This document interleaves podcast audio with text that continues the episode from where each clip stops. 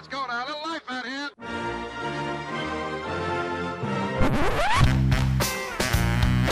What the hell's going on out here? It's a lot of fun. Keep it fun. Hello, everybody. Welcome to the UK Packers podcast. As usual, I'm your host. I'm just listening to the intro there, lads. Uh, we've Brett Favre, which I hear people booing at, and then we have Aaron Rodgers, which some people are booing at. Some people have followed and bought Jets jerseys. I wonder, do we have to get Jordan Love to say some quote with fun in it? It's very hard to get. It's very hard to get. We'll, we'll try to get him on an interview. But look, the draft is over. Um, so Peter, you've spent 18 months plus, and I dare say it's probably on the plus side. And you were talking about 14, 16 hour days. My God, man, on the run up to the draft. Um, so it's all dissipated, I guess. But before we get to the draft, Peter, I just want to find out what stage of the process are you at because beforehand there was innuendos, there was flirtation, there was looking across the room at this draft, there was batting your eyelids. Peter, I believe you are now in the bed with cigarette in hand, with money on the dresser here, and it's nearly time to sort of bid uh, this stuff you. I don't know if that's a good analogy, and you can you can just ignore it if you want because we know you're a modest, straight up the uh, middle of the street kind of guy. But um, have you wound down yet, Peter? After all of it, and dare I say, have you started on next year's draft guide already? Probably. Um, I I haven't I haven't wound down that much yet. Right. Um, yes, I was actually working today on next year's Oh. on next year's draft guide, which which is actually a good time to do some a bit of work on it, and then and then I can you know take a break for a little while.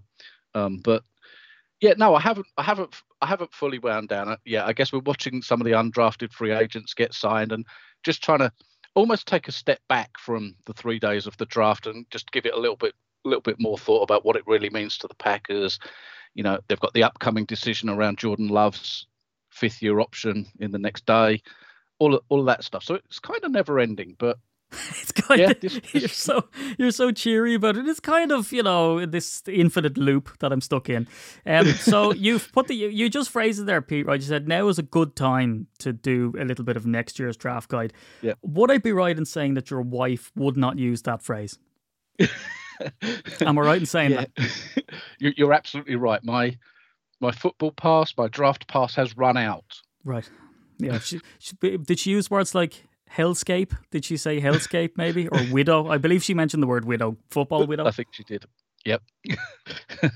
Bad sign, and I'm Pete. sure that I'm sure that there's a huge honey-do list for jobs around the house as well. But Yeah, which is, do you know what's really annoying because it's not as if you were just sort of sitting back with the feet up. You know, these lads who come home, and I'm one of these guys now.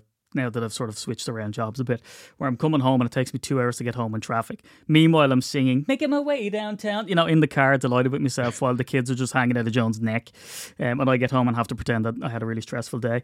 Andy, um, so any advice for for Pete here to on how to unwind after this? Because you're probably up the walls wired by this whole thing as well. Um, not 18 plus month draft guide wired, but at the same time, am I right in saying you get up, you watch the draft, you're digging through all of the all of the stats and all that kind of stuff again. So Yeah, you on the yeah, wind down I mean- over it? Yeah, yeah, I, I enjoyed it. I really enjoyed it. I mean, firstly, I tip my hat to Peter. I don't know how he does it. I Hmm. have no propensity to look at next year's draft at, at all. I. I mean, even my annual, you know, my year looks like yeah, watch the season, we'll watch the Packers' heartbreaking loss in the playoffs. It takes me about two weeks to get over that, Hmm. and then I get into the sort of college stuff, and I really sort of get into it that way. Um, that that's how I enjoy my year, but. I couldn't do it 12 months a year. It'd blow my brains, I think. So I think he's uh, dedication is what you need if you want to be a record breaker, and Pete's certainly that. So Do you know what genius comes along with all this baggage, and that is definitely Peter's Yeah. baggage. His his poor wife. I mean, that's the thing. You need that support from home. Um, and just again, Peter, what I will say is, is from everybody that's got in contact, and especially from me. Um, thank you so much for all of your expertise every single year to, to give us the draft guide, uh, to put it through the site and all that. It's incredible, and the you know the reaction to it gets bigger and better. And I love seeing tweets like every year my tradition is the same. I wait for Pete's draft guide to come out, and then when the draft is going on, they're pulling up the guide and trying to Scobie out the players and stuff like that. Because I know Andy, you were saying pre-prod where you know you were looking at the Browns and you know all these other teams and you know, not for you, Andy, of course, because you you know these players inside out. I don't, but it's all these other lads like that. You know, to be going in and uh, looking at it. So, Peter, mammoth job um, on the draft guide and a well deserved rest. And again, our thoughts and prayers with your wife, your poor suffering wife, through it all. it's brilliant, isn't it? I think what it is for me as well is when I look at a player and then I sort of go and read Peter's guide and sort of bio on the player, it vindicates what you see. Mm. Uh, and I think that's the great thing. It's that you like somebody, and then Peter also like somebody. It sort of vindicates your sort of thought process as well, and I, I really enjoy that. It's like a security blanket. It's like yes, well if I like it and Peter likes it, it must be okay. Yeah. Um, no, yeah, I, I had um I had that story about Curly Lambeau's grandfather, and I asked Pete did he know about it. He said no. I thought well that's a good one then. you know this is one to go with. Nobody must know about this now. no. Um, but yeah, look, I, I think you're right, Andy. I mean Peter's guide does this really beautiful balancing act of articles and all that other extras that go into it that don't even really get mentioned. But on top of that, it's a profile for somebody who, like you, who sits on the expert level, and then for me, who doesn't watch college ball, who sits on the haven't got a rashers level, and it sort of meets us in the middle that I can read and go, oh Jesus, you know this guy won so and so. This is what he weighs. This is where he's predicted.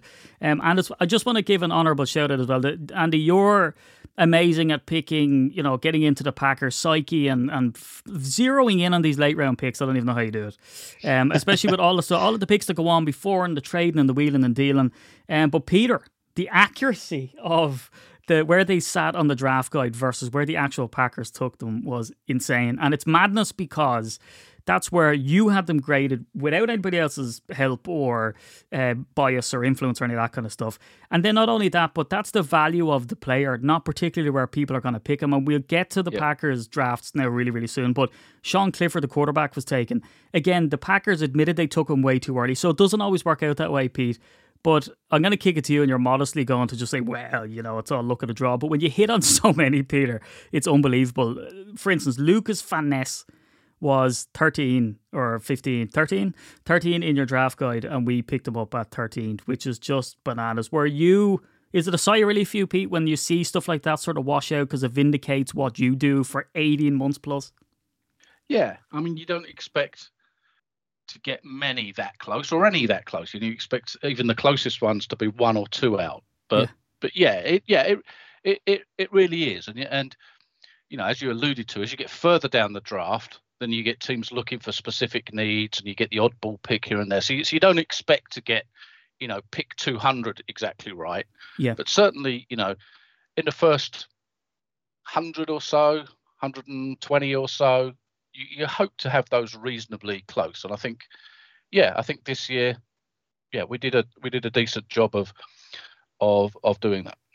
You know what, Peter? It's another feather to your cap, really, because between the two you uh, boxing off Jordan Love uh, back in the day and saying it, all of the little bits that you're building to this stellar reputation that you rightfully have um, it's fantastic. It's really, really great to see, and it's. I just find that that's another sort of we should, and you're too modest to do it, but I think we need to strip back the the you know the packs that we put out over the years and just pull out those little bits of what you've hit on because, as you said, you've hit on them right the way down the draft, which is pretty incredible. Um, but Andy, let's let's dive into it then. I guess you know the draft because here's what surprises me, and I just there's some things I absolutely wish to reach in life, this level I want to reach on certain things, and I work really, really hard on it. Um, and one of the things that I always pride myself with having is sort of a level of confidence, you know. And I don't think I'll ever reach the level of confidence as you know, whatever his name is, Lickety Split 74, and you can just copy paste this guy by about 10,000, right? Out on Twitter, who, when the Packers select picks, and this year it particularly start rearing its ugly head when they selected uh, the quarterback, Sean Clifford, where there's a guy who like you can just sense has absolutely not seen a single snap of Sean Clifford yet is able to tell Gutey and Scout and Co that it's trash. And I would love to have that confidence of never seeing a person play ever. And again, Sean Clifford was a guy who came into the Packers facility, he interviewed, he went through drills and all that kind of jazz. So they're very familiar with him. I would love to be able to call that guy who I've never even interacted with before, apart from seeing some guy on Twitter saying too early or too late or whatever, and then to go trash. So, Andy, um, how did you feel on the draft? Did you feel there was outliers there? What's your overall Andy Davies at Pooley Shrew vibe uh, to this year's draft? I thought overall it was a great draft in a subpar draft class. Hmm. Is how I would sort of encapsulate it all. I think they did a great job. I think there was a couple of oh um, surprise picks, shall we say, um, and you've just described one, the, the QB. But I think it's always important to remember that whenever we are questioning picks, it's not about questioning the individual that we have picked. It's about questioning the thought process of why we've taken that person when there's other people available on the board. Yeah, it's never it's never a personal attack at that person. Um, that's the key, isn't it? It's whether we're getting value, yeah, and, and against other people on the board.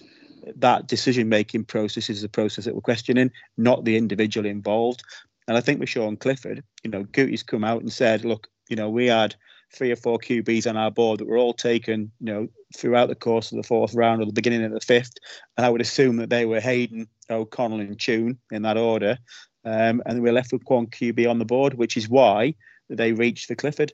Mm. So he's explained the, the rationale around that, I think, you know, and um, you have to trust that process, really, I suppose. And yes, he's overreached. Yes, he's probably gone probably two rounds too early on that individual, but their board, uh, that's where they had him decision making process explained, rationale explained. So, yeah, I, I was um, I was worried at that point because I thought the wheels might start to come off given his track record yeah, yeah. on day 3 mm-hmm. um, but in my eyes, it was the best day three after that that he's had in his tenure as a Green Bay Packers general manager. I thought mm-hmm. it mm. was excellent, and we'll come on to that. Yeah, Pete. Again, like Andy says, you know, it's the it's when they come out and explain the pick, and you understand when they reach if that's because who was it that said it? Was it Ron Wolf? Was it Ted Thompson when he says, "If you want the guy, you just go get the guy," um, and that's how it is. Now, I don't know if that applies to you know. Uh, suspected undrafted free agent quarterback that you pick up in the fifth round. I don't think that was his sort of thought process there. I believe it was, it was a Clay Matthews he was talking about. But a weird draft beat was it with the quarterback, with the with the kicker. There was an awful lot of stuff in there that maybe we didn't expect. But what was your initial thoughts and feeling when the draft was happening, and then after they picked their their full set? So, so, so I think, uh, yeah, I mean, I think that day two and day three, uh, sorry, round two and round three, and round four kind of made this draft for the Packers, and then the later picks of Karl Brooks and um, Valentine the corner, I think those kind of made the draft for me for the for the for the Packers. And I think I think this is a nice draft class, and I just want to reiterate what Andy said. I mean, you know, there's people putting grades out about the about the draft picks for for every team, and then there's people criticizing those people putting grades out. But I think what that what what those critics have to understand, this isn't about grading the player. This isn't about or how good the player is going to be in a year's time or two years time or three years time. This is about looking at the pick and where he was taken at that point in time. Mm. Right. So, you know, was the guy a premium position? Was he value at the pick where he was where he was taken. You know, was he the best player available, or were there others still on the board at the point he was taken?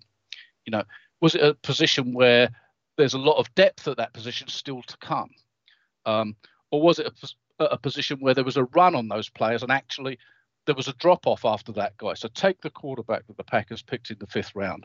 So many quarterbacks had started to go at that point. You know, we had a record number of quarterbacks going in, in recent history that if you didn't take one then, you probably weren't going to get one. Yeah. So so so that's why you kind of reach, if that's the right word for a guy at that point. But I think it's important to get that. This is this is all about just trying to assess the pick as it's made on that particular day. It's not trying to say this player is going to be a bad player or this player is going to be a great player. It's about assessing where they were taken at that point in the draft. Mm. Yeah, there's an awful lot of that as well. There's nuance in it too, and it depends on who it comes from, doesn't it? Because you will have people that say, "Oh, who won the preseason?" and you're kind of like, "All right, let's uh, let's chill out." I, I think it was down to where defense on paper was fantastic last year, and again, it was one of those weird things for me where I was like, "All right, I understand it and I get why, and it should be, but it probably won't be." Not to be negative, but you know, these things don't tend to pan out, and it didn't really pan out the way it was uh, supposed to pan out. Now, again, there was a lot of nuance in that too. Rashan Gary getting injured and all that kind of stuff. Um, but if we stick on defense, then Lucas Van Ness gets called out on the 13th pick, who was the 13th uh, player on your draft guide, uh, Peter. Andy, are you happy with the pick? Would you have preferred them to go elsewhere with it? Like, because again, we did have Jackson Smith-Njigba still on the board. Um, what's your overall sort of vibe then on Van Ness in round one? Yeah, good. Um, I think it's well documented our fondness for JSN. Um, I also thought Gonzalez was a, a top ten player as well. So I think on my board he was Van Ness was probably the third choice. Um, but I understand the overall picture and the direction of travel that we took, um, given the, some of the things Peter's just described. Um, so I, I, I, get it. I was pleased. Um, I would have been over the moon with JSN. I'd have been um, quite surprised that Gonzalez dropped as far as he did and ended up going to the Patriots. Um, but yeah, it's solid, yeah, solid, good um, potential. Uh, he's an athlete, position of need, uh, solid pick given the board. He's raw. He's got all the tools. Um, it looks like his dad's got good hands, so hopefully it's in the genes. Um, yeah, well, you know what, I mean. They talk about stepping up when you can and when it counts. You know what I mean. When you see an opportunity, take it. Certainly, that seemed to be yes. what his dad was doing. Absolutely, Absolutely questionable. Yeah, yeah, nine out of ten on the RAS for that one. Um, so yeah, it was. Uh, yeah, I, I, was. Yeah, he looks like a packer. um, let's hopefully he turns it. I think it will take a, a little bit of um, a maturation process, as a bit like we've seen with Rashan Gary. Hmm. Um, mm. But obviously, um, yeah, a good addition. Good addition to the ball club. Yeah, happy. Peter, uh, Lucas Van Ness, what are we getting in this player? Is he super raw? Um, is it a Rashan Gary project style of thing, or will he look to have an instant impact? Do you think for the team? I, I, so I think so. I think that he has to have a level of impact, just because this, you know, this is a position of need for the Packers, particularly with with Rashan Gary's injury. But I do think his trajectory is probably very similar to Rashan Gary's. Yeah. In the, um, you know, this, this is a guy that I that I think we can expect to be reaching his peak's probably too high a word, but certainly, you know, a high level of play around around his third his third year. You know, this is a um, a young guy, still less than 20, 22 years old, has hasn't got a great amount of college experience, but is certainly a guy on the up. And he's yeah, and as Andy says, he's a he's a he's a good athlete. He's got long arms. He's strong. So he's got all those things that you would you would want. Um, I like the pick. I absolutely do, and I th- and I and I understand it at edge. I can't pretend it was the guy that I would have picked, as, yeah. as, as we well know. You know, Jackson Smith-Njigba was on the board at the time, so the air momentarily turned blue when, when when the Packers picked Van Van Ness. But uh, but I don't dislike I don't dislike the pick at all. You know, as we said, it's position of need. He'll do he'll do a, a, a job for the Packers. I just hope that his tra- trajectory, I can't even say the word of, of travel is is faster than it would probably appear to be, because I, I, yeah. I think they need to get players that um, deliver relatively quickly. And can you explain to me, Peter, why you know this guy goes in pick 13. He's a highly touted player, obviously. But his lack of college experience, can you explain what you mean by lack of college experience? Because there's articles out there that are saying that this guy, you know, sat behind other guys. He didn't get a whole lot of playing time. Um, and then there's other articles that say, oh, well, that's the narrative, but actually he got more than the others combined. What is the truth about this guy's playing time? So, so, so, so, so it's a bit of both, right? So if it can be a bit of both, it is, right? So, so he didn't start at Iowa, but that's partly because that's Iowa's way of handling things. They tend to start seniors and, up, and upperclassmen rather than freshmen and sophomores. Yeah. So I'm not so so bothered about that. I, I think, uh, uh and and he had he played quite a bit, but not. It wasn't a full time three down player, play in play out, right? So so it was part more part of a of a rotation. So I think I, I think it's fair to say that he played more than zero starts would indicate. Right, you can put that thing to bed and, and forget about it. Um, but was part of a, a, rotation where he played a lot on passing downs. Yeah, yes, some on early downs, but perhaps not as much as say Rashan Gary did at Michigan. And is that a good is it good or bad, Pete? I mean, is it looking well, at that well, and going, well, look at the potential he has when he actually does play full time? And I think, and I think that's that's the thing, right? So, so there's two ways of looking at that. Obviously, a more a player plays in college, the better feel you probably get for that guy. But you also have to be careful of, is a guy already beat up? Is he carrying lots of injuries, niggling injuries and stuff because he's played so much? Mm. That can that can be an issue.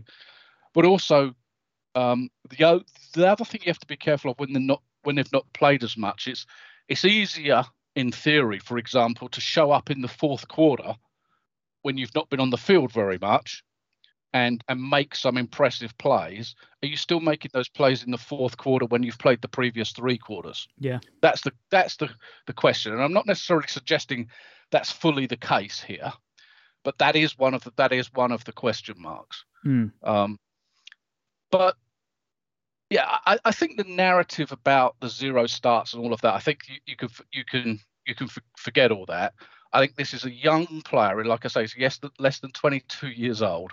So, you know, he's two years younger than a vast number of guys who are who are coming into this draft, and some even older than that. You know, and I, th- I think he's absolutely a player on the rise. He's got all the athletic ability in the world. The, the question mark with those types of players, these types of players, is always do they ever achieve the upside that they possibly have? Yeah, that's the you know that that's going to be the the the question. Well, like what's interesting is is that 22, you would imagine that if he's good enough to go 13th in this round one of this draft, you would imagine, as you say, his best ball is still ahead of him, and if that's the Absolutely. case, you know, he could end up being an outstanding player. Uh, and that's how you know, that, and, that, and that's absolutely the point. You know, if if it was a player at this level at 25, you know, you would start to question, well, how how how much more is a player going to improve once they, once they hit 25? But he's mm. not. He's less than 22 years old, and I think yeah. that's that's key. Yeah, it's incredible because we look at Kenny Clark as well. I mean, how young he was coming yep. out, like that was scandalous. And then you look at him now and the player he developed into. But um, I think, Andy, you referred to it as a double dip uh, when we talk about the next three picks, if you can kind of bunch them together, which is Luke Musgrave at tight end, uh, Jayden Reed after that, wide receiver, Michigan State, and then Tucker Kraft, tight end from South Dakota State. When you look at these two tight ends, are these good enough? Because look, when you see two tight ends that go high, to me, my eyes go back to the Patriots and what they were able to do uh, with two tight ends on the field. Again, we're talking about Gronk, first round Hall of Famer. Um, so, I mean, it's very hard to make that comparison. But, Andy, do you see that these are kind of going to make an instant impact? And if you can talk about Jayden Reed as well, because you were particularly high on this player. Yeah, well, uh, firstly, Luke Musgrave. Um, he was the first boom of the three days for me. I really like the pick. Makes a ton of sense. Um, a lot of potential, as we described with Van Ness. Um, high ceiling, loads of upside. Uh, really exciting pick for me. Um, a lot of hype around Washington uh, pre-draft, um, but in Musgrave, we absolutely win. I think he was the first player I looked at beginning of sort of March, really, that really caught my eye. Just a difference maker, a, a little bit quicker than some of the other tight ends that were on offer. Um, and then in Tucker Kraft, um, we've got another, for me, another bona fide athlete. Really, really happy. Um, again, huge upside, something slightly different. Um, but I think in tandem, they could be a absolute combination. I really do. I think something to be really, really excited about with an organisation. Um, I, I, couldn't be happier. Really couldn't be happy with the two of them. Um, yeah, superb additions, and um, can't wait to see them sort of mature and hopefully turn into a, a deadly duo.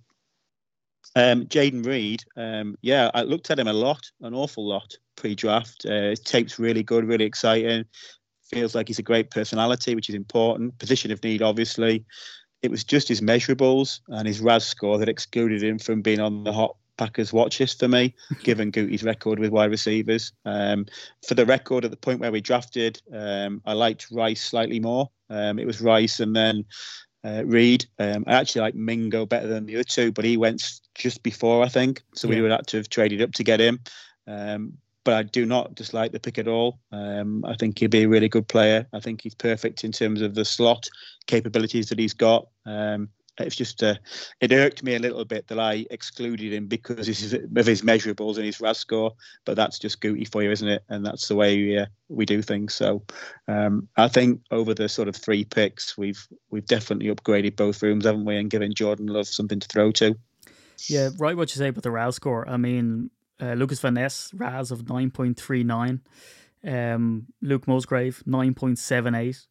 Jayden Reed, as you say, is the outlier with 6.74 because after that, Tucker Kraft 9.68, uh, which is bonkers. Yeah. Now, we'll get on to him. Uh, Colby Wooden uh, came after that, yeah. but again, 9.24. Yeah, the, the tight, after that, 9.04. Yeah, the tight ends, this, tight ends this year were bonkers. You know, we talked yeah. about them, you know, a lot, didn't we, in our offensive uh, pod? And um, they're a fantastic group from a from a RAS score perspective, but also on field production as well. So, Andy, you're really good at keying in kind of on, you know, Gutey's mindset. Um, and I don't know how you do it because to me, you know, and we saw the draft get away from one and all that kind of stuff.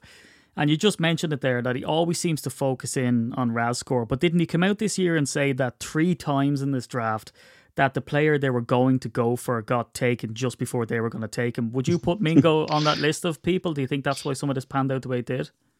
Yeah, I think there was. I think Mingo was one. I think QB was definitely another one, and I also think there was a couple of defensive backs on day three that we would have liked that that went as well. So, yeah, I I picked up on that comment as well, and I was trolling through trying to see which ones they were. But yeah, absolutely. But that would be my guess. I think one was wide receiver potentially, QB definitely, and I think the other ones were DBs on day three. Hmm.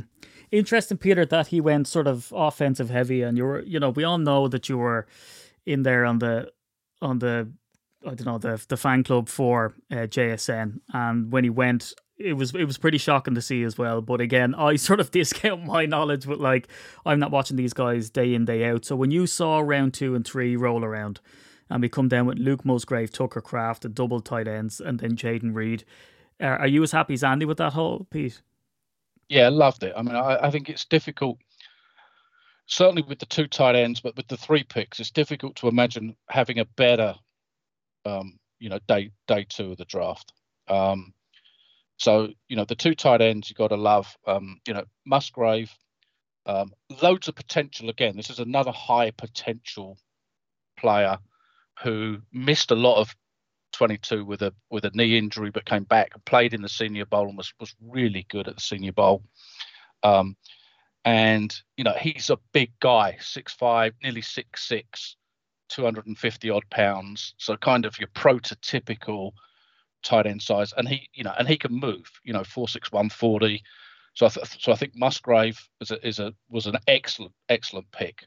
Um, and you know the sa- the same with with um, Tucker Gra- Kraft, who's who was a more um, productive receiver throughout his college career um, um, South Dakota State, and yeah, I just love I just love both of both of those guys, and to have the two of them again, you know, we talked about it with the receivers before, but having the two tight ends almost growing up together, I, th- I think is I think is going to be excellent. And then um, Jayden Reed, yeah. So I think that that he surprised us a little bit. So he was around about 100 on our board, I think and it's very clear to me that that they deliberately in this instance are kind of surprised us all by deliberately going away from um, you know the kind of prototypical six three six four 220 pound receiver that um, we would normally expect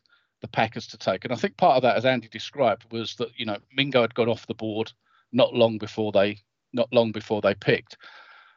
I think what Jayden Reed gives them is versatility. Mm. So, so, th- so this is a guy that you can line up outside. You can line up in the slot. You can run jet sweeps and reverses with him. He can return kicks and punts. He pretty much does everything. Um, and before people start comparing him to Amari Rogers, he's five. he's five. He's five eleven, nearly 190 pounds. So yeah. he's not Amari Rogers. And by the way, Jayden Reed runs a four four five forty. Yeah. If that's not too many fours in there. Um, so so so Jayden so, so Jayden Reed is an athlete as well, and he's high, highly experienced guy and a four year player in in college at Western Michigan and then Michigan State. So it's very clear that they once perhaps you know if they had targeted Mingo once he was off the board they went for a very specific type of player I think in Jayden Reed a guy that like I say can do multiple things in the offense did we see this with Romeo Doubs as well, Pete, where he was supremely experienced? What he had five years in college or something, and you were high yeah. on him because of that, because of the experience that he had. Are we looking at a similar player here? Yeah, I mean, I I I, I think Reed is going to be a guy that, um, I just think he's going to he's, he's he's what Andy would normally refer to as a little bit of a Swiss Army knife type type of guy. Hmm. Um, just because because I think they will use him in multiple different ways. So you, so you kind of get your two these two starting guys, Watson and Doubs, and then you get this the third guy that they can line up in the slot, and and he will predominantly be a slot receiver, so he kind of fits that hole that need anyway.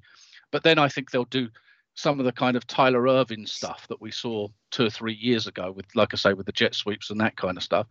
Um, and and and he has the ability to to very good ability, by the way, to return kickoffs and punts. Now we're not likely to see him in that role with Keisean Nixon in that role, but if Nixon started to have more of a role in the defense, then you've got you've got this second guy now that can that can do a really good job on special teams. So did yeah, we just uh, I, did I, we draft a Randall Cobb replacement, lads? Is that what we've done here? He sounds very cobbish, well, does he? Nailed on. I think Peter's nailed it all. I think he may have a bigger role on special teams if Nixon becomes involved in the defense. I think he will be the gadget player out the slot. I think he will. I can guarantee he'll run the jet sweep more effectively than Geronimo Allison. I can mm. guarantee that. Um, now, now, what I won't I guarantee is he'll be the best wide receiver taken in this draft, though mm. longer term. Longer term, I think he'll have his niche, and I think he'll be highly productive, particularly out of the slot. But I think we've done some superb things later on in the draft that you may see pay longer term dividends. Mm. Do you know what stands out to me about this draft? And I know we're only, you know, sort of got through the two days here, is that when I read down through these lads' profiles, um, they seem to have had outstanding years, but not last year, and they seem to have picked up injuries. Um, and so I don't know, lads, if, if that's something or trend that stood out to you guys. Um, and I'll sort of throw it to whoever whoever wants it. But to me, it looks like Gutey's banking on players that were graded probably slightly lower than he had them because he thinks they're going to come back for a resurgence. Do you see that trend anywhere? Is that fair to say? It just seems a bit alarming for me. I, I think there's, I don't know, people are probably um, maybe have a different version of events for me. But I, I see a lot of selfishness in players last year in college now. Um, and what I mean by that is that they're looking after themselves. So Musgrave, for example, was able to make the senior bowl. And he was asked, wasn't he, could you have could you have played the back end of the season? He was like, possibly. Um, but I think they're very mindful that there's an NFL career beckoning, and I think they make business decisions if that's the right way to put it. So. Um, yeah, the body of work you need to look out over sort of two years rather than the one. I always yeah. think. Yeah. Yeah, I think I think that's exactly right. I think I think the other thing is I think that when you have, you know, what turned out to be 13 picks in this in this draft, you could sometimes get slightly better value for a guy. You know, other teams will have knocked knocked a guy. Let, let's take a Musgrave, perhaps down the draft five five places, ten places because he had the injury in 2022, and all of a sudden, you're getting a guy at uh, 42 that perhaps could have gone at 32. Yeah.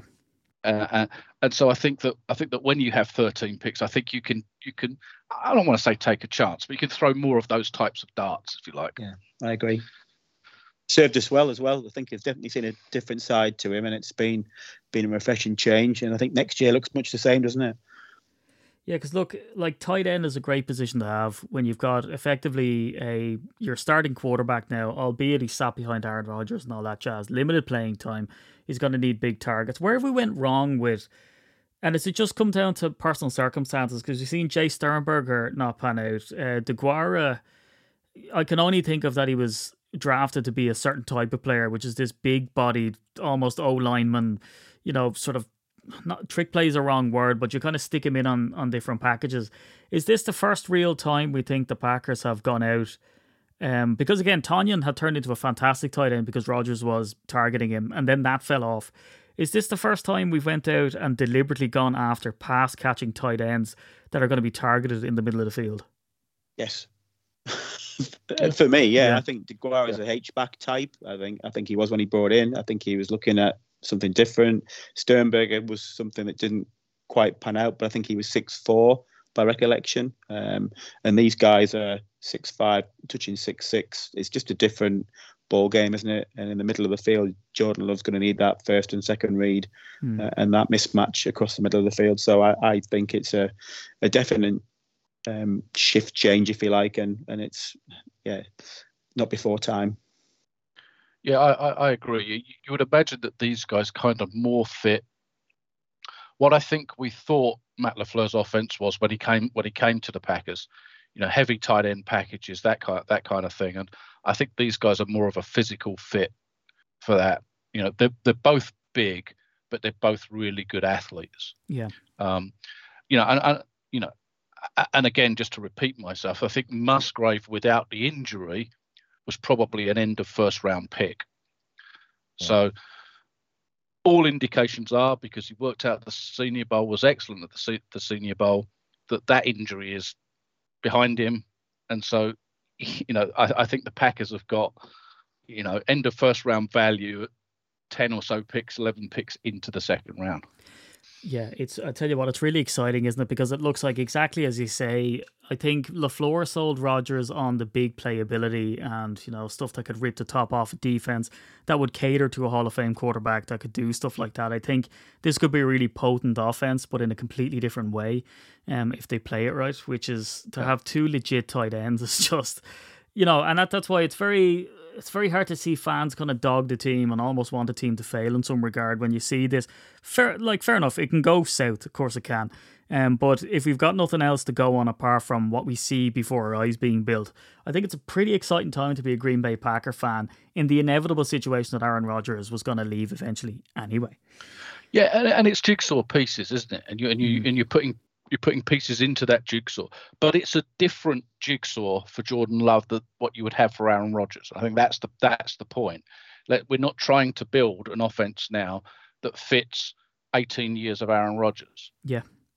Uh, and and I think that's the that's an important point. Yeah, like it's it's very hard to sort of I don't know build a team around the player. That was the problem with McCarthy. I guess it's very hard to build a team around a quarterback that goes off script um, and can pull well, you out of games. You know? Yeah, there's more patience as well, isn't there? I think there's more patience in these picks. This is not going to be a tomorrow team, is it? Yeah. Um, I, I, don't think this is going to be, you know, in, maybe it's an 18 months time.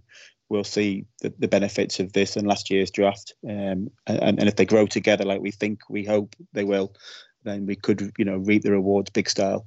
Yeah, absolutely. And, and you know, you have to be realistic, right? Matt LaFleur coming in is not going to change – a 15 year Aaron Rodgers. Well, it's just not not going to happen, and that's not a criticism either of them. That's the reality of yeah. if you've been doing something in a certain way for 15 years, just because somebody might want somebody else might want to do it a different way, you're not suddenly going to change. No. Um, and like I say, that's not intended as a criticism of any of them in any in any shape or form. It's easier for him to have had Jordan Love from the start and start to mold him into the offense that he wants to run. Now, whether that offense is going to be successful or not, only time will tell. But I think it, you know, it makes sense. Yeah, look, there's an interesting dynamic there, I think, because he's come in, he's proven that he's able to do it with a Hall of Famer that McCarthy couldn't do, and there's loads of nuance there. But I think Lafleur has gets to put on paper to be one of the most winningest, which people keep thinking is the word, but apparently it is, the most winningest coach in his first three seasons, right? So he gets to show the team what he can do, right? There's sort of a farty season and Rodgers goes off. But Pete, exactly as you say, is that there, whether we like it or not, and there was all this talk about when LaFleur came in, would he get along with Rodgers and all that, they found a way between each other to make it work. But we see the difference when Rodgers has now gone to the Jets. He's doing voluntary activities um, and again, people are seeing that as sort of a dig to the Packers somehow that, oh, yeah, he'll do for the Jets, but not the Packers. But as you say, we have to take into uh, account here that he was with the team for a very long time. He'd earned his stripes in a certain way. He operated at a certain level. He got back to back MVPs. So whether we want to agree with it or not, things work the way they work because of the tenure that someone has in a place. So now, as you say, I think. And like what you alluded to, Andy, they asked him about it, didn't they? They said, you know, what's the thinking behind it? Jesus, your team's very young. And Gutekunst said, yeah, that's deliberate. You know, it's that all of these guys come up together. It's like what Brett Favre said to Holmgren that time, or Holmgren said to Brett Favre, I should say, is that the two of them are inextricably linked. They can't break that link. So if they go down, they go down together. And that certainly seems to be the way Gutekunst is building this young squad. If the yeah. squad goes down, he goes down with it. But that's what he's, that was his plan all along. Absolutely. But enough of that diatribe. Um, we'll get on to uh, round four, pick 116. Colby Wooden on the edge. Again, we went defense again. Um, Andy, are you happy with the Colby Wooden pick? I can't pretend that I knew a whole lot about him, but are we getting value in this pick?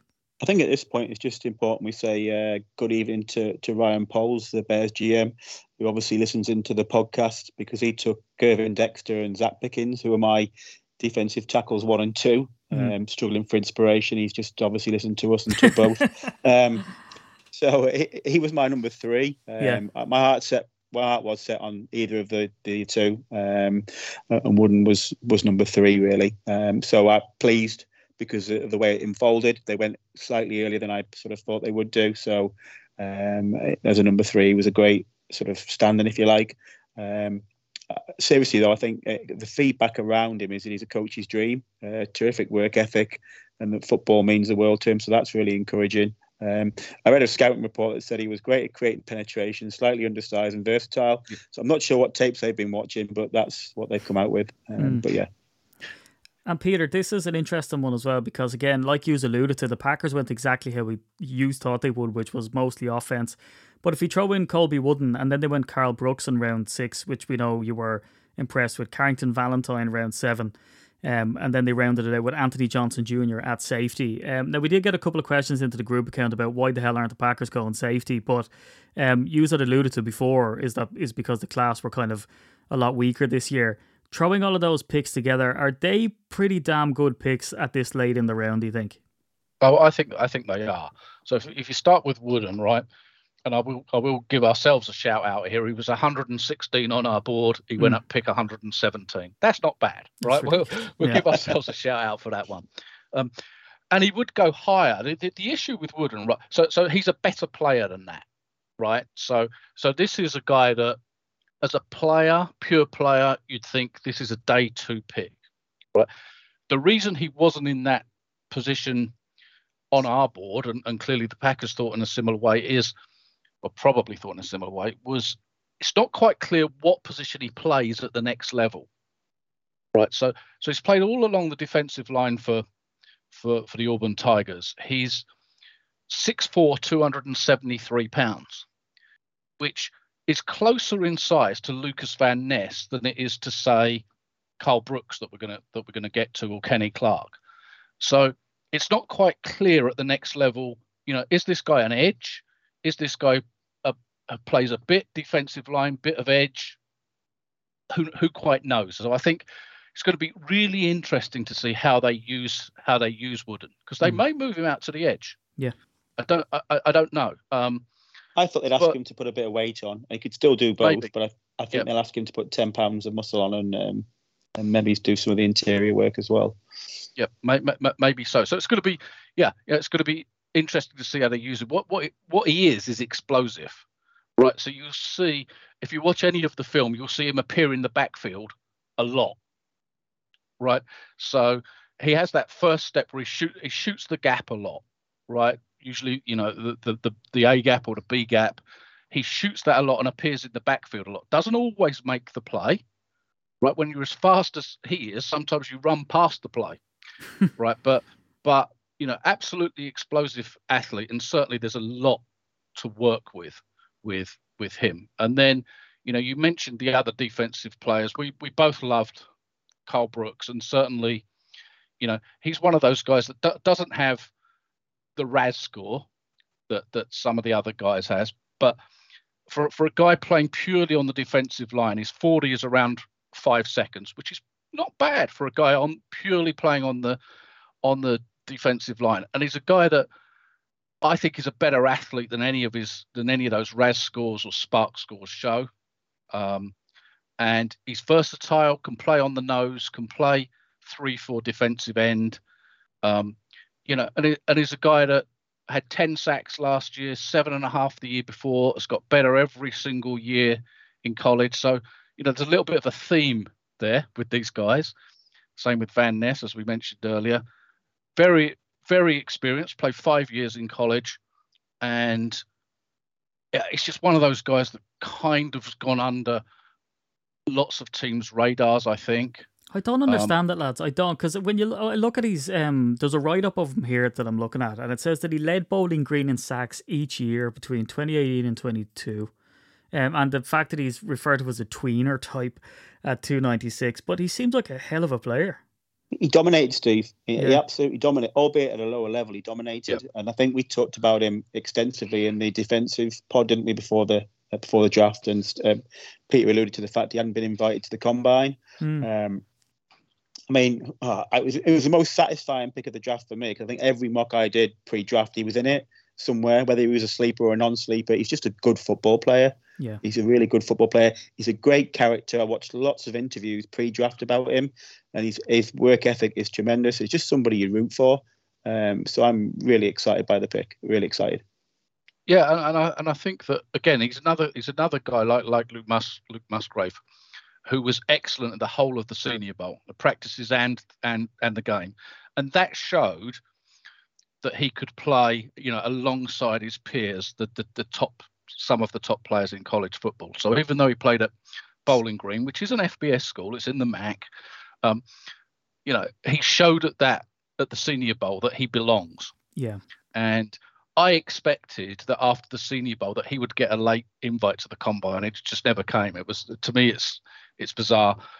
But there are always, you know, a couple of guys that for some reason they don't get that invite. I mean, the other one we talked about on the pods, Marte Mapu, the guy out of Sacramento State, I think ended up going in like the third or fourth round to New England. New England, yeah. Yeah.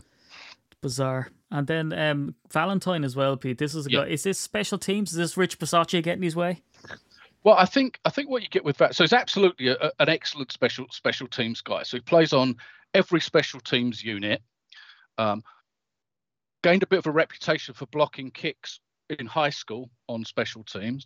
Has done, has been a kick was a kick returner as well in, in high school, but plays on all the special teams coverage units. And what he what Valentine is is is a really good athlete, really good athlete, and he's super physical and aggressive. Yeah. So just the kind that you need on special teams. Now, I think he's going to develop into a good corner as well, but some of that aggressiveness, some of that physicalness is going to need to be tempered at, at corner. You, you you need that feistiness, but you've got to be careful of holding penalties and all of that good stuff. And you know, good good route runners are going to destroy you if you're over aggressive. Yeah. So some of that stuff needs to be tempered, but he has the ability to be a good corner. But absolutely, day one, super special teams guy. And again, that you mention it, and this is one thing that's mentioned, Andy, for Anthony uh, Johnson Jr. is his aggressiveness as well. How do you feel about these defensive guys? Well, like we talked about, it was a very good corner group. Um, I like lots of the corners that went just before Valentine, but I think he's got a great size speed combination. Um, and if you think about it, he's got a great opportunity in front of him, particularly with Stokes coming off the injury. So I think, although his values in special teams, um, you know, he'll have an opportunity to sort of um, at least, you know, make it to the dime defense, I would imagine. Um, and, and he is feisty. That's exactly what I put down. He's very feisty. He's a bit handsy, isn't he? And a bit grabby. Yeah. Um, so, so I can imagine a few flags coming his way. But if he, you know, if they can sort of tailor that down a little bit, I think we've got an interesting um, prospect on our hands there. Um, Anthony Johnson Jr. Um, oh God, I was barking from him from about round five onwards Yeah. in, in a really poor safety group. Um, he, remember, he's a converted cornerback. Um, and I think he's got the, the tangibles that you need to be a successful safety in the league. High character guy, high effort guy. Uh, he's got a fantastic opportunity in front of him as well, hasn't he? Because looking at the depth chart, we we don't really have one at the minute, do we? So, um, in, in a in a section, in an area, in a position group that was a, a dearth of talent, he was the only one really um, that was after the guy from California, Scott, had gone, then he was the only one that we were barking for, really. So really pleased, really, really pleased with that. And if you have the opportunity to go and watch some of his highlights, he's a he's a highly amped up guy, isn't he? He's um yeah, he loves the game. So we seem to have done well defense wise. So offense, then again, when you start to get into the lower rounds, some of these things tend to be a bit of a punt. Um, and speaking of punting, uh, we got a kicker, Anders Carlson from Auburn. Um, Yeah. Now, again, Andy, you said, and you didn't reveal it because I think we dived onto the mics because we wanted to catch uh, this type of stuff live. Yeah. But what what's going on with Anders Carlson? Nothing against him, but you have a theory, do you? So I think as part of Rich Bisaccia's promotion, I think they they agreed to give him a draft pick. That's how I saw it going down. so so I think he's gone up to Gutey and said, "Look, I have a bloke I used to work with, and I know his brother, Yeah. and he's not bad at footy. And it's like one of those, shall I bring him along? And Gutey's looked at him and said, well, we have no better solution, so why not? Yeah. So we've ended up we've ended up drafting him, haven't we? So that's that's my theory on that one. Um, I wasn't high on this year's safety crop, and I was even less high on this spaghetti leg bunch of kickers. Honestly, Uh, uh, I mean the 49ers spending a round three pick on Moody, uh, you know, Yeah. seeks of desperation for me. Um, we have an issue, obviously, with the kicker, but I don't think this is a solution. If he is, then there's a lot to correct. Mechanics, uh, strength of his leg, distance, trajectory, timing, accuracy. Yeah, all the best. Um, yeah, a lot to work on. Bisaccia's going to have to earn his money if uh, if he's the guy. Just yeah, me. he's he's um he's obviously pulled for him because, as you say, he worked with his brother um with the Raiders for three and a half years, Yeah. and I love that they say that him he's after equaling his brother's long of fifty two, and I'm like, ouch. you know what I mean? If that's your, you know, if His brother all missed three kicks in Lambeau in one game. Yeah. That's not, you know, you know. Anyway, Yeah, I don't know. Maybe maybe when they made the, the younger one, they made him better, Pete. Did they? Maybe they just improved him. Just I- a bit of magic so- potion. So of, of all the picks, this is the one I don't understand. Mm. Right. So I, I understand even though Moody had gone and he was pretty much the only kicker we talked about on the on the pod last week, I understand them taking a if this isn't an oxymoron, taking a punt at a kicker um, late late late in the draft, but it still wouldn't have been this guy. And and um, and whilst you can't always tell, right? You can't always tell from college performance, but this is a guy that's under seventy two percent career field goals. Yeah, Um, you know, his last two years have been like 67% and 71%. So it's not like he's a guy that that was bad at the start of his career and has got better. He's been reasonably consistent around that level through most Yeah. of his most of his career. You know, it's five of 19, 50 plus yards. So he's not coming in as Andy said. He's not coming in with a with a strong leg. You know, you can almost understand it if a guy, yeah, he's not he's not 100% accurate within the 40, but you know what? He's got a booming leg and he'll kick 60 yard game winners. That's not him either. His touchback percentage is, is in the 50% number, you know, between somewhere between 50 and 60. So it's not like he's a huge kickoff guy. So this is one of those where, on paper, from what we've seen and from what we can gather, it's it's the most or the least understandable kick. And this is one where we just have to trust the process. We have to trust that they know something that we don't. it's when you hear someone say we have to trust the process. it's a very code language for uh, what what's going on here. Andy, I can imagine your blood pressure was pretty high if you were screaming for Anthony Johnson Jr. Uh, from round five onwards. And then Karl Brooks comes in, and you're like, yeah, you know, what, yeah, that's a fantastic player. That's one of the it was the original roller coaster from Clifford Yeah. to to Wicks, which I enjoyed, and then it was like Karl Brooks, and we got to this peak, and then we came straight back down to the kicker from Auburn. I, think- was yeah, I mean, I think sometimes you, see, you look at these things and you think, um, I can get that they decided that they needed to get a kicker. But one of the questions you always ask yourself, once you kind of get particularly to fifth, sixth, seventh round, was would somebody else have drafted this guy or would he have been there as an undrafted free agent? Now, we, you don't know the answer to that question, but I think you, in your gut, you have a pretty good feeling about the answer to that question. Hmm. It's it is a weird one, and again, I thought maybe all right. He's he's known the brother. Uh, he's impressed Yeah. with him, and as well as that, th- this uh, Carlson, this version, um, had had said about you know his brother's success where he is now. Um, he sort of puts on Rich Bisaccia and says he's the reason. Um, but he says that he doesn't really know him a whole lot himself. It's just what he's heard about him. So it's not even a case of, and I know nepo babies are in the news an awful lot about people going, "Oh, he got in because of his bro." Like, look, the guy had his college career. Fair play to him, he's after getting drafted. But it's definitely not a case that Bisaccia knows him intimately. It would seem. Well, probably from looking at his tape, he, he tells he can get something out of him and Yeah. whatever his Yeah. experience with the I. I just think it'll be a long way removed from the Zendejas um, legacy that we saw way back in the late 80s, wasn't it, Peter? I think I don't. I just don't see it happening. yeah. So again, he's the sort of more one that's, as you say, less understandable. The other one that's come in for criticism is Sean Clifford, and we did touch on him at the top of the podcast. Um, but when you put Clifford together with uh, Dontayvion Wicks, the wide receiver from Virginia, um, and again, Andy, I'm interested to see what you say about uh, Lew Nichols the third, because you're always good for your late round running backs. And then another one who was on uh, your radar was Grant DuBose. Um, so coupling all of those together, uh, what gets your juices flowing on those, Andy? The two wideouts, Mm. yeah, I was um, yeah over the moon. Yeah, because particularly because we we'd obviously highlighted the two guys, Wicks and Dubose on the on the pod, hadn't we? Um, start with Dubose, our buzzing, absolutely buzzing. He was our number three sleeper, wasn't he? That we highlighted. Uh, it, it's unfair to get too excited or burden him with the weight of expectation being a seventh round pick, but I can remember a certain Donald Driver that we drafted in the seventh round, exceeding all expectations. And this guy, from humble beginnings, he has all the ingredients you need to be a special down the road player. I kid you not, honestly. And why do you um, say that, Andy? What is it about him? everything. everything. He just he just looks like a wide receiver. He plays with a a kind of he plays every play like it's his last play. Um, and I, I, love that about somebody. Donald Driver, you remember the touchdown he scored against San Francisco, where he took down about nine defenders and trailed them all the way to the end zone. Do you remember yeah. at Lambeau? Mm. Um, yeah, that's the sort of thing you'll get with Dubose. I just think he's. Um, it obviously means the world to him. He's come from humble beginnings, and he not necessarily the sort of privilege upbringing that you'd expect going into the NFL, and he just plays with a, a reckless abandon. I think it's a fantastic pick. I really do. Um, he's got great size. He's got great speed. Got good hands. Um, I, not what's not to like. I think it's a fantastic pick. Yeah, I really why do. Did, why did he fall so much then? Do you think? Why wasn't he not on the radar? Small school, a, a, lot, yeah. a, lot, to play with it. Yeah, yeah, lack of exposure, isn't it? Um, I thought it was a, a decent crop of wide receivers, but I think he just went under the radar for, for many people. Um, yeah, I'm not sure why.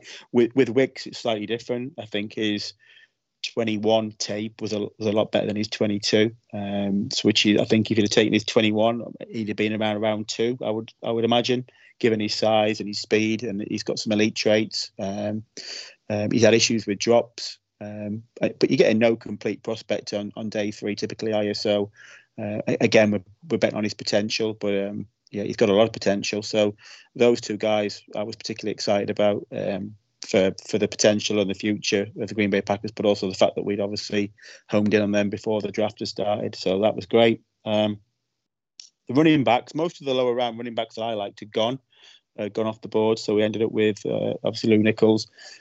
Um, I, I, don't know a lot about him. I'll be really honest. Um, I've looked at him post draft. Um, some good stats, good size. Mm. no complaints because he's worth a punt. Uh, but I, will be honest. I, I, don't know a whole lot about him to be honest. Steve. And Peter, Lew Nichols, then I know, and you can sort of, if you can sound off on the wide receivers as well, because it's, you know what, when I hear you guys get excited about players, it instantly gets me excited. I know it does the listeners too. Uh, but Lew Nichols, um, Peter, they're saying shades of Eddie Lacy uh, with this guy, and they said yeah. that he had an incredible 2021 season, but injuries kind of messed up his 2022, which is kind of what I was alluding to earlier. Another one of these players who had a fantastic season, then seemingly injury ravaged uh, coming in. Uh, is he a guy to? Is he Eddie Lacy? Because that'd be exciting. Uh, it's that type of back, I mm. would say. So, so, so, so it's a guy that, um, yeah, he um, he hits the hole a little bit quicker than I think people give him give him credit for.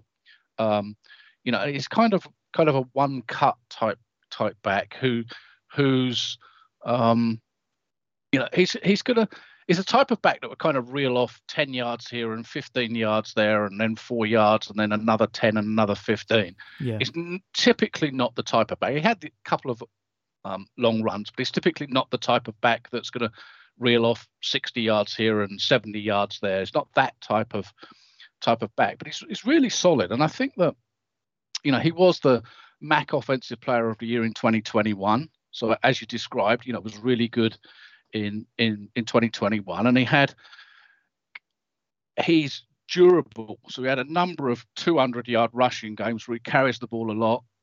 You know, a number of rushing games over 150 150 yards as well. So he's one. He is a durable back, a bit like Lacy was before before Eddie started eating the chips and stuff. Um, Already, too many yeah. too many crisps and Coca Colas or whatever. But but you know, to be fair, Lacy was a really good back. But you know, he's that type of back. Mm. Now, you know, I'm not going to put him at, at, at that level. He's playing again another another guy from the MAC at Central Michigan, and, and interestingly, was a guy that the Packers had in for a visit. So, so I think at, at this point in the draft, it's they're looking for that third running back. This is a guy that we know, we like, we've we've spoken to him Good yeah. hands apparently as well, Pete. They say he's good cast uh, patch patch casting ability, Jeremy, pass catching ability, if you will. Um, I yeah, he does so much of that. Yeah, he does. He does have good hands. I don't have his his his numbers in front of me, unfortunately. But yeah, but yeah, but yeah. I, mean, he's a nice all round all round back without being, you know, a big explosive type back. And and I think that it will be interesting in camp. You know, if if they keep three wide, three running backs, which is what they've typically done, um, you know, I think he's in competition with Patrick Taylor for that for that third spot because I still wouldn't rule Patrick Taylor out of winning that third running back spot. Yeah, they're they're high enough on Taylor. So Dontayvion Wicks then and um, Yeah.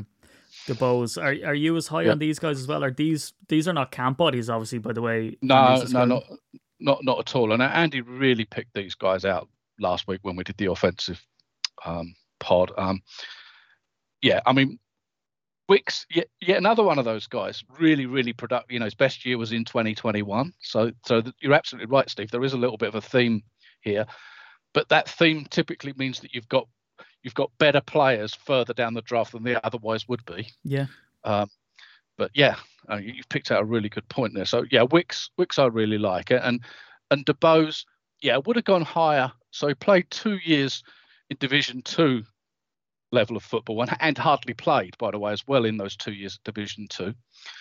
Then transferred to Charlotte, which is an FBS school, but it's not one of the big FBS schools, you know, outside the Power Five. So really, only two years of um, top level football, and then it wasn't the top top level, which is why he he slipped further down the draft than I think he otherwise would have done. Um, and Andy Andy made a really good point: is that wide receivers deep every year. You know, you can bet every year. Just pick the top 25 receivers, and they're all going to be drafted. Yeah. Right, and, and it's difficult for a guy that isn't a an Alabama or a Michigan or an Ohio State, a Tennessee, to break into that top group because there's so many of them. Um, so I, I think you absolutely can pick up um, you know, really good players at wide receiver late in the draft. And I'm still not ruling out Samori Toure as well. Yeah. You know, we, we need to see how he de- develops this coming year.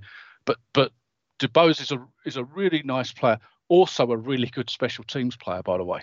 Another really good special teams player. So that's going to help those units a lot. Yeah, God, we've so many. Look, it's gonna. The special teams cannot be a problem. We have so many um, good players in there. Jesus. So look, um, Andy, when you look at this draft as a whole, then have you any sort of lingering thoughts on it? Um, from your point of view, from seeing all these players laid out. No, I, I think it's just a, a feeling of expectation and excitement, really. Um, I think it's been a good draft in what wasn't a not, not a vintage draft year, I don't think. Um, I think if you look back to the sort of pack of drafts of 2008 and 2009, those were the catalysts for the 2010 Super Bowl season. The likes of Raji and Matthews and Sitton and um, uh, TJ Lang and Nelson. Um, so I think this is where it has to start. You know, I think taking away sort of Watson from last year and like Toure and you know Doubs and people like that. I think this is the start, really, isn't it? And it, it won't come without its bumps in the road. Um, they'll mature together. There's clearly a bit of a philosophy shift, I think, with the addition of Love over Rodgers, uh, and strap in and look forward to the ride. Yeah, Peter, excited? Yeah, absolutely. And I, I just want to um, uh, give a little bit of a shout out to Gutey here, w- w- particularly with what he did with those with those trades in round two. You know, so it's turning the 45th pick Yeah. into the 50th pick. So in essence, only going down five spots through two trades, and through those two trades, he managed to get Dontayvion Wicks and Karl Brooks. Those were the picks that the Packers got from those trades.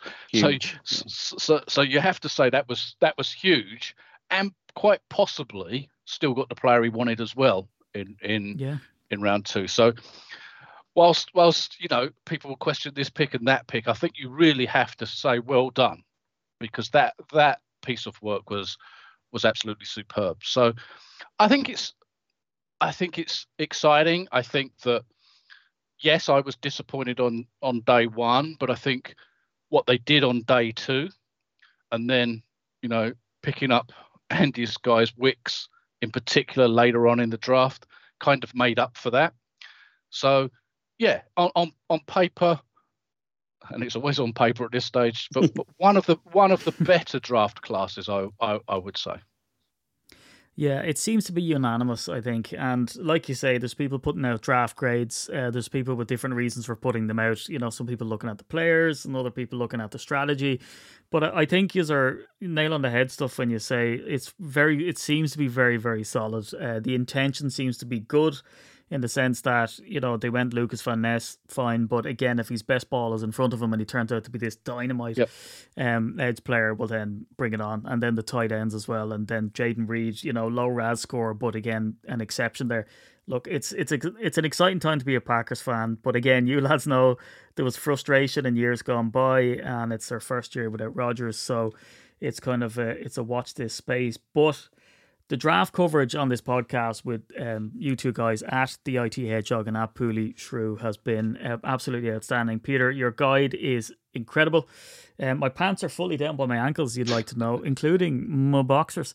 Um, so look, I, the thing is, is and this is the way I see it, right, is that I don't care about um, people saying anything because when you lay on praise on someone where praise is due, um, the great and uh, unfortunately late Chris Wesseling was on the podcast, and I'll never forget, you know, really thanking him to take his time out to come on the podcast. And so it was complimentary to him. And one of the comments I got was like, Oh, can you get your nose out of his backside, please? You know. And I look back at that and I go, Look, you have to let people know just how fantastic they are and not shy away from it. And Peter, the this level of work, uh, your attitude around it, um, your podcast performances over this period, um, it's been all incredibly selfless stuff as well, and red hot analysis, measured analysis. Um, and Andy, you've been the Packers guru for as long as I can remember uh, with us. And again, to be able to pick out the picks that you do, the strategy that Gutey goes on, um, it's just really a second to none. So I think it's a privilege for me to chair it, um, and I think it's fantastic for the fan base on this side of the pond. The two of you guys are really the best in the business on both sides of the pond. Um, so my top is now off. Uh, I will like to say, and I'm getting slightly oiled down. Um, but look, lads, um, from the bottom of my heart, and certainly from I know the fans listening, and the feedback we got, a huge thank you from me and everybody. No, it's an enjoyable ride. Thanks, Dave. Yeah, I, there's a silence. I don't. Well, I don't really know what to say to that. I, we we do it because we love it. We love the Packers. We love the draft. Andy and I have loved the draft for years and years and years. And yeah, I know. I I personally know that I don't I don't always get all of this stuff right, but we do it, you know, because we because we enjoy it because we because we love it, and we just hope that, you know, we share that love, that passion with, you know, with with the people that read the draft guide or listen to and listen to the pods and just hope that it helps you know their yeah. enjoyment of, of of of the thing that we love just not the Bears GMs, though, Peter. Yeah, just not just not Bears GMs. So, yeah. Steve, when you're getting that little map out that tells you who's listened to it, where if you see yeah. something in Illinois, you know who that is. Okay, uh, you just need to get. There was, there was there was one, Andy. Yeah, he was listening to it about ten times a day. I think we probably have our culprit there. I'll try. I'll try find a way to block him the next time. Yeah. Um, but look, I mean, in a world of sort of shameless self promotion, um, and all of these guys coming out and giving their opinions on poor old Sean Clifford, uh, that really shouldn't have. I think you guys are far too modest um, with your coverage. So go along and follow, please, at the IT Hedgehog and also at Pooley Shrew. Two fantastic follows. If you think these lads are good on the draft, well, then you should see the opinions that they have on the team from a wealth of experience. So please go ahead and follow them. Um, if you want to follow a rambling Irishman, I'm at Steedy the NFL. And if you want to win a trip to Lambeau Field for a fiver, well, then get on to patreon.com forward slash UK Packers. And we'll be doing that draw. The more months that you're in, if that's a phrase, uh, well, then the more chances you have um, to win, and that my kids can actually go to college and I don't have to spend their college fund on this trip as well. It would be greatly appreciated. Uh, but anyway, um, until next week, um, it's a big go pack go, and we'll talk to you then. Go pack go.